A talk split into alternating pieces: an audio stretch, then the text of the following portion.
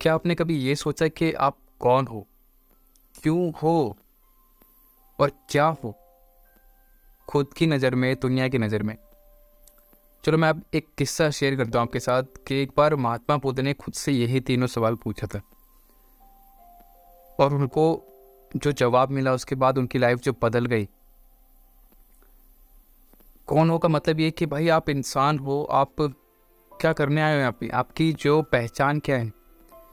जो आप खुद को समझ रहे हो या फिर आपको ज़माना, दुनिया आपको बता रही है, आपके नाम से आपके कर्म से। क्या सच में आप वही हो?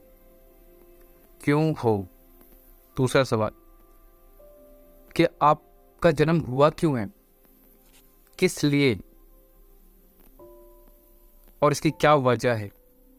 और जो वजह है कि आप उस चीज़ को पूरा कर रहे हो? थोड़ा उलझा हुआ लग रहा है ना, इसको थोड़ा और आसान करते हैं। महात्मा बुद्ध को एक बार ऐसा फील हुआ, एक मुर्दे को देख के, एक बूढ़े को देख के और एक गरीब इंसान को देख के कि यार, क्या एक दिन मैं भी गरीब हो जाऊँगा? क्या एक दिन मैं बूढ़ा हो जाऊँगा? क्या एक दिन मैं मर जाऊँगा? समझ रहे हो?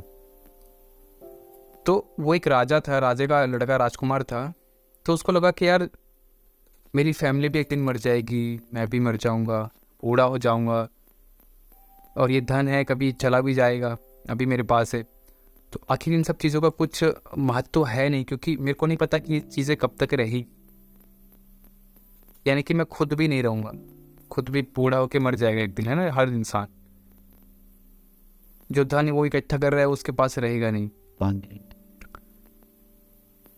और ये सब चीज़ें ही इंसान को अंदर से जगा देती है उसको उस स्थान पे ले जाती है मानसिक लेवल पे कि वो दुख सुख और हर चीज़ से परे हो जाता है। कभी फुर्सत मिले ना तो बुद्ध की स्टोरीज़ या किससे पढ़ना उनके कि भाई जो घटनाएँ हुई उनकी ज़िंदगी में और उनसे उन्होंने क्या सीखा है।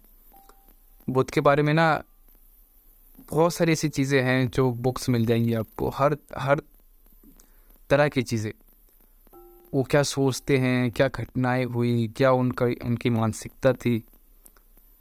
कुछ भी आप पढ़ो, ठीक है? आप उनके जीवन से इतना ज़्यादा इंस्पायर हो जाओगे ना पढ़ते पढ़ते। और जो आपकी रोज़मर्रा की ज़िंदगी चल रही है, आपको पता चल जाएगा कि यार क्या डिफरेंस है और क्या करना चाहिए और क्या नहीं करना चाहिए। तो बाकी पढ़ो यार जाके और ये वीडियो कैसा लगा, कुछ समझ आया, कुछ अटपटा, जो भी तुम्हें जैसा भी समझ आया, वो नीचे अपनी प्रतिक्रिया ज़रूर डालना। ठीक है?